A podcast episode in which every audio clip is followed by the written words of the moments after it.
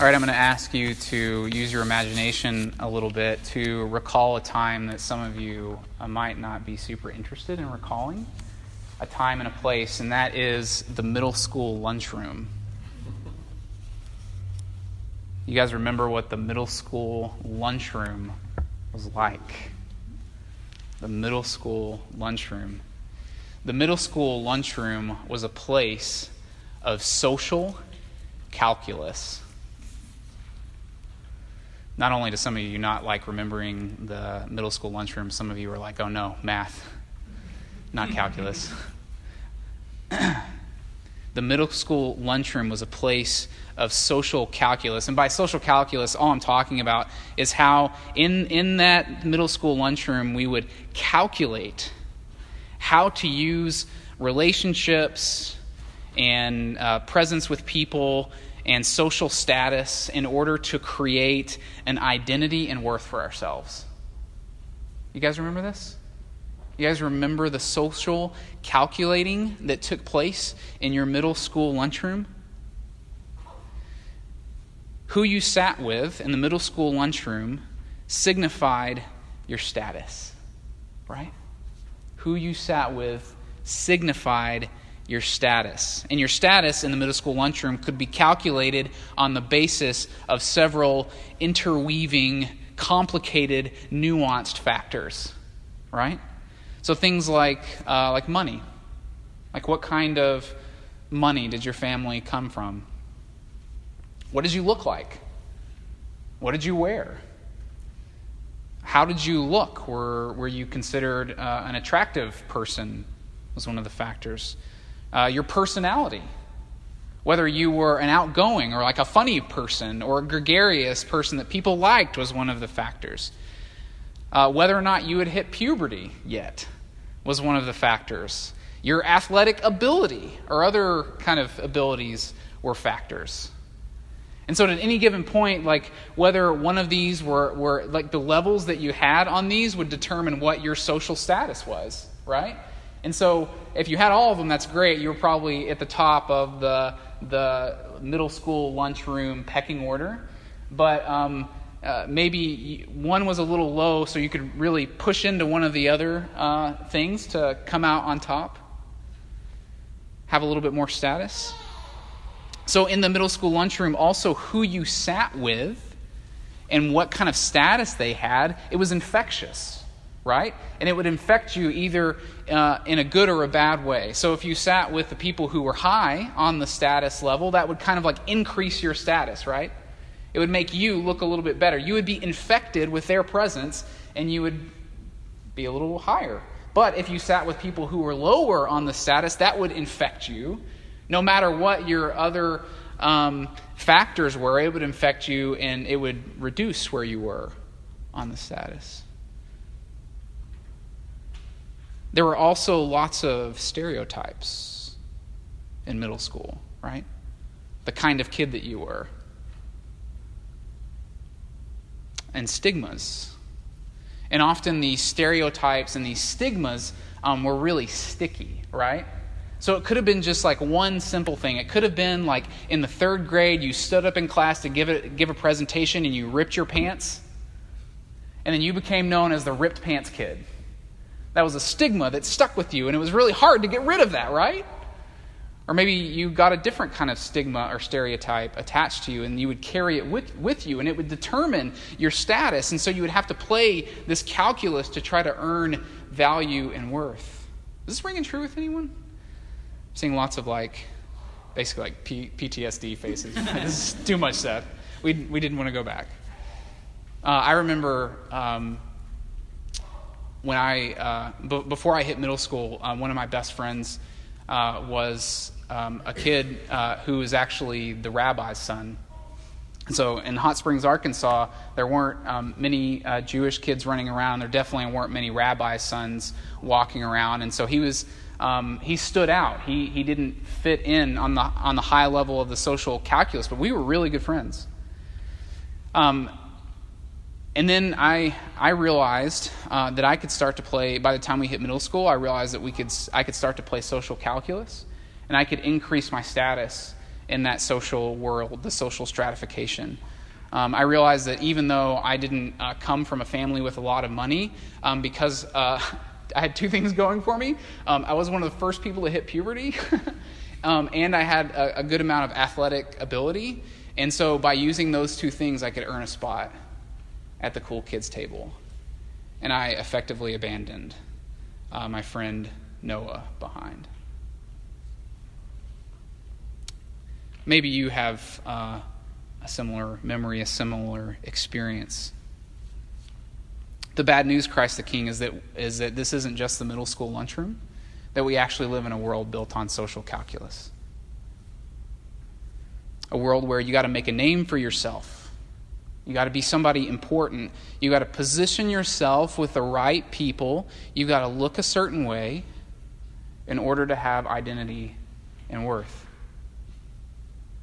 Maybe you can begin to imagine in whatever your social sphere is, like what that social calculus looks like how people scheme in order to, ha- to earn for themselves an identity and worth.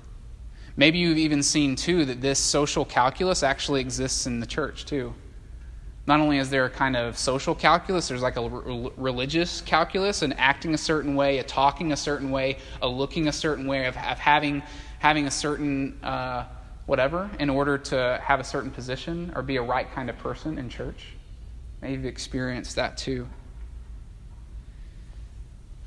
Christ the King, beneath the calculus, beneath the scheming, is a longing for friendship, for welcome, a longing to be known and loved. Right? Even, even for the kids who like were at the coolest kid table.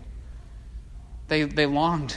That was the secret. That was the, the thing that no one talked about is that everyone was longing. Everyone was afraid. Everyone was insecure. And we were all longing for friendship, for welcome, to be known and loved. And even in the social calculus that we find in our various worlds, beneath that we are longing for friendship, for welcome, to be known and loved. And the social calculus that we play doesn't actually answer that, right? And yet we find ourselves in bondage to that.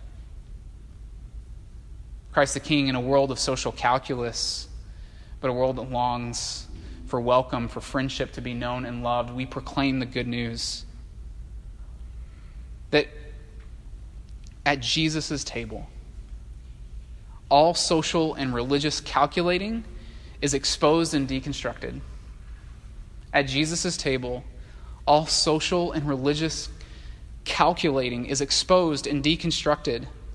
Stereotypes and stigmas are neutralized so that we can feast with one another on Jesus' life in his presence. The good news, Christ the King, is that we don't have to play the social and religious calculus game. We don't have to play it. And we don't have to stand accused by it. Some of us are playing it, some of us are standing accused by it. Our whole lives, Christ the King, can be lived at Jesus' table our whole lives can be lived at Jesus' table.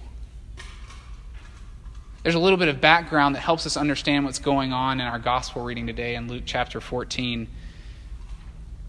And, in, in all of Scripture and in the Old Testament, we see this image of God, of God who is a host.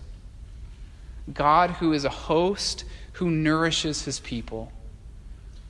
Scripture give us, gives us this image of God as a host who nourishes his people. And in the Old Testament, especially the Old Testament prophets, there's a promise given, a promise that one day God will act to save his people. And that God will save his people by making his presence known to his people through table fellowship. God is saving the world through hospitality. God is saving the world through hospitality. One of the things that we see is that hospitality isn't just like this specialized, uh, specific, small kind of function or ministry of the church. That God is actually, has been and is, saving the world through hospitality. Take, for instance, just one passage out of Isaiah. This is out of Isaiah chapter 25, a passage that you guys might be familiar with. It says, The prophet um, says, On this mountain the Lord of hosts will make for all people a feast of rich food, a feast of well aged wines, of rich food filled with marrow, of well aged wine strained clear. He will destroy on this mountain the shroud that is cast over all people, the sheet that is spread over all nations. He will swallow up death forever. And of course, the prophet there isn't just saying that God is going to give his people tasty food. The prophet is describing how God is saving the world, how God is restoring life to humanity by restoring table fellowship. And we, and we know that in Christ, this day that was promised in the prophets has come. This day has dawned. Christ has come among us as a guest. In Christ, God has come among us as a guest, and Jesus has come as a guest. And even though Jesus has come as a guest, Jesus became the host, the true host. Not by demanding his way, but by offering his life, by offering his very self as the bread to nourish God's people, in order to transform our identity and our status as estranged strangers. Jesus has come among us as guest, has become host, has offered his life in order to transform us from estranged strangers into friends. This is how God is saving the world through hospitality in Jesus Christ. And so we see in Jesus' ministry in the Gospels that Jesus is consistently sharing table fellowship with people. This is a, such a common theme when we read through the Gospels is Jesus at the table with people. And, and Jesus is not just consistently sharing table fellowship um, with anybody, but Jesus is sharing table fellowship with those who are poor, those who are stereotyped, those who are stigmatized, those who are low on the social and religious scale. And whenever Jesus is with those who are high on the social religious scale, he's always, he's always turning upside down and deconstructing their pride and their exclusionary habits. Jesus comes as guest, bringing salvation through hospitality by reversing expectation, proclaiming that God's salvation is arriving in and through the lowly, the people with whom he is sharing fellowship around the table. Making those, those people, those lowly people, making them the ones who are the exemplars of faith, of discipleship. And so it's in this background that we understand and can see what's happening here in John chapter 14. And in John chapter 14, we see that, that Jesus' hospitality, the hospitality that Jesus, is, that Jesus brings, always makes the lowly and the marginalized feel dignified, announces their relief, release from bondage. But Jesus' hospitality, the kind that he brings, doesn't always make people feel good. Jesus' hospitality isn't just the warm and fuzzy, everyone gets like a cookie and a cup of tea kind of hospitality. That Jesus the kind of hospitality that Jesus brings, that it makes the privileged and the proud feel uncomfortable. This is what's happening all through the Gospels and what's happening in, in Luke chapter 14. And so, even though that Jesus shares table fellowship with all kinds of people, we see that some people aren't quite able to key in on who Jesus is. They aren't able to key, on, key in on who they're eating with. And that's what happens in Luke 14. Luke, uh, Jesus is eating, Luke says, in the house of a lead Pharisee on the Sabbath. And Jesus, uh, Luke says that Jesus is being watched very carefully. Those religious leaders are watching Jesus to see if he gets it right, to catch him in a trap. But then Luke very carefully also says that Jesus wasn't just being watched, that Jesus was watching. Jesus was noticing. And one of the things that Jesus notices is that the guests, the people who have come, who have been invited, are taking the place of honor, are taking the cool seats in the cafeteria. Jesus is tuning into table dynamics, which are really, like, just as they were really important in the middle school lunchroom, they were really important in Jesus' day. In Jesus' day, people traded in honor and shame. In honor and shame. And, and um, in Jesus' day, the way that you, you earned uh, social, uh, like the way that you kind of leveled up on the social and religious uh, status scale, the way that you leveled up in terms of identity and worth, is that you earned more honor for yourself. Like you didn't want shame. If you got shame, that would pull you down the, the scale. And you could always earn more honor by being around people who were higher on the scale than you. So you wanted to associate with the cool people you wanted to get infected with their goodness and not be infected by the lowliness of others. That's how you, this is the game that people played, the social calculus that people played in Jesus' day. And so Jesus gives two responses. We see this two responses. The first, and it says that he gives a parable. And I'll get to this in a second, but it's interesting because what Jesus says actually doesn't sound like a parable, right? It sounds like Jesus is just giving advice. Because Jesus says, the first thing he says is, when you come in, don't choose the place of honor, because then it would be kind of embarrassing if the host came in and was like, actually, that seat belongs to a cooler person, because then you would have to leave that seat and go to the less cool seat, and that would be super embarrassing. Don't do that. That's what Jesus says. And so that just seems like good advice, right? Like people in the room, the religious leaders in the room were probably like, you know, he's, he's right about that. I, should, I should do that, because that was a way that people could. Uh, increase their honor. But then Jesus starts to turn things a little bit. He starts to turn it in an interesting direction. He says that he says that those who humble themselves will be exalted.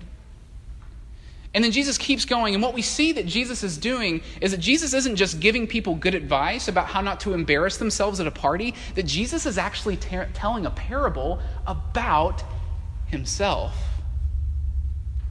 and how he's saving the world and what it looks like and, and, and among whom God's kingdom is breaking forth. And so Jesus has a second response that he says to the host. And he's, he's beginning to signal something about his mission of hospitality. He says, Don't invite those who would invite you. Don't invite those who could reciprocate, because that was the whole game. That was the social calculus is you wanted to invite someone who could do something for you, but invite those who cannot reciprocate, those who on paper don't deserve to be there, those who will pollute this whole environment with their stereotyped and stigmatized unworthiness. Those who, in the Jewish leader's mind, might actually jeopardize their standing as being righteous before God. Invite those people and what we're beginning to see is that Jesus isn't just giving advice, Jesus is beginning to describe what he's doing about how he's saving the world. And we see that, that in Jesus' day, even that religious world had become infected with the social calculus. And what Jesus is saying here is he's trying to turn the thing upside down and deconstruct it. And in verse 15, someone responds to him, and someone tries to, like, Jesus juke Jesus. Has anyone ever tried to Jesus juke you before? Like you say something, they're like, well, Jesus actually says. Like someone's trying to Jesus juke Jesus. Jesus is talking about this. He's kind of turning up the temperature in the room, and someone says, well, Jesus, that's all good, but anyone who eats of the bread will share in God's kingdom. Anyone. I mean, basically, the guy's saying, like, Jesus, you're not saying that, like, that God favors some more than others, are you? More than us. And Jesus' response is so interesting in verses 16 through 24, Jesus he tells a parable about the highways and byways, about people being invited to a party but not coming. And Jesus is basically saying this. He's saying, "Yes, yes, you're right. Many are invited. Many are invited, but here's the thing only those who are stereotyped, stigmatized, and marginalized will respond. You see, Jesus is preparing his table for the poor and the needy and the marginalized. And the truth that Jesus is trying to proclaim here is that the truth is that all people are poor. All people are weak and are needy, but only some people recognize their poverty. And it just so happens that the people who are stereotyped and stigmatized and marginalized, they are way more tuned in to the reality of their neediness and to the reality of their dependence on Jesus for life and to the reality of Jesus' kingdom than those who are proud and privileged are. And that's why those people are the ones who respond when they're invited to come to Jesus' table.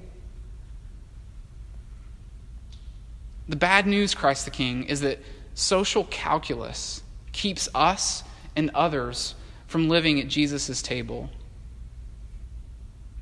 And that social calculus is like a barrier for us being at Jesus' table because it keeps us from understanding our dependence on Jesus for our worth and identity, our dependence on Jesus, on his welcome of us, on our dependence on, on his life to nourish us. But the good news is that Jesus has come to save us from this bondage and to save us from how we often keep others in this bondage. Jesus has come to save us from this. We can live our whole lives at Jesus' table, Christ the King. We don't have to play the game of social calculus anymore, and we don't have to live accused by it.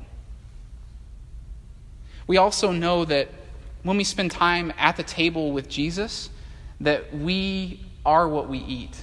Have you guys ever heard that little pithy axiom that you are what you eat? This is true at Jesus' table, is that you are what you eat, or that you become what you eat.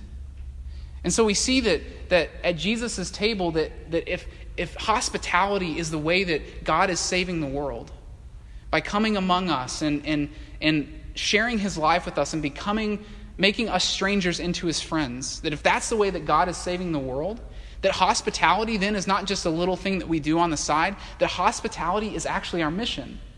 This is what it looks like for us to be on mission, to join Jesus' mission. Through God's action of divine hospitality, a hospitable community is birthed.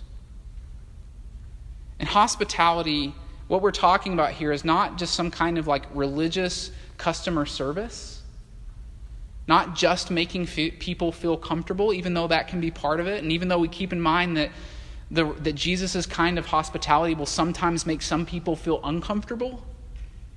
That hospitality is this it's, it's welcoming the stranger, the outsider, the stereotype, and the stigmatized, offering safe harbor and friendship. And here's the thing, too, that we can keep in mind as, as we're thinking about what, what it looks like for us to become what we're eating. As we receive God's welcome and hospitality, to extend hospitality, that, that sometimes hospitality doesn't just mean us playing host, but it actually means us becoming guests. See, often when we play host, we have the tendency to turn people into projects, like that we need to save or fix. But what Jesus is calling us into, because this is often what, Je- I mean, most often in the, in the Gospels, like Jesus is, is only playing host on the back end after people like have their imaginations baptized. Like Jesus himself is, is becoming a guest in someone else's space. And so we too can do that. We too can become a guest where, we're, where we become dependent on the welcome of others.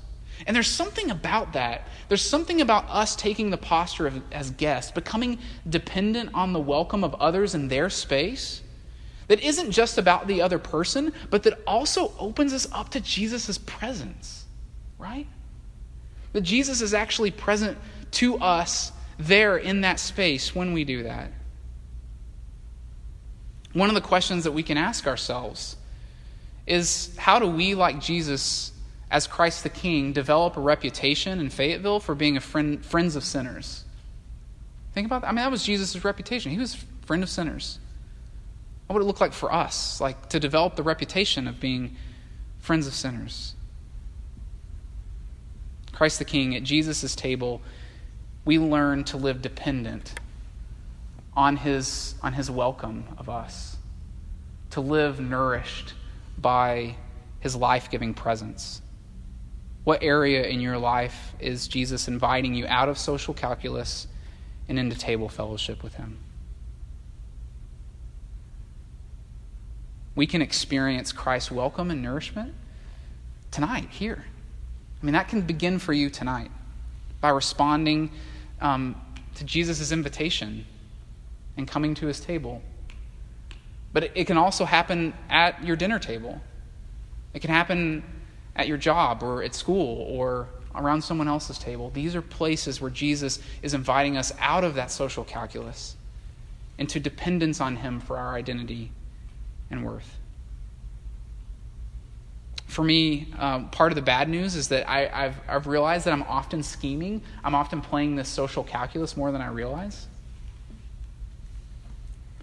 Uh, and often, uh, or recently, I've seen too that um, my social calculus has like has failed really miserably. so it's like I'm doing it more than I realize, and then it actually hasn't worked. I'm bad at that kind of math. And, and like and has it ever happened to you that it just falls apart that that you you realize all of a sudden that you've been doing all this social calculus and then suddenly it just falls apart for whatever reason that feels really bad right what i'm learning is that is that that is actually good news that that when it falls apart for me is actually the best thing that could have happened to me because it, exposes those places where i'm not living dependent on jesus' welcome on, on jesus' life for my nourishment. And it's an opportunity for me to just step into it. So maybe you're in that place tonight. Wherever you are I invite you to respond. We'll of course have time to respond as a whole to jesus' table. We'll have time to respond in prayer uh, here in just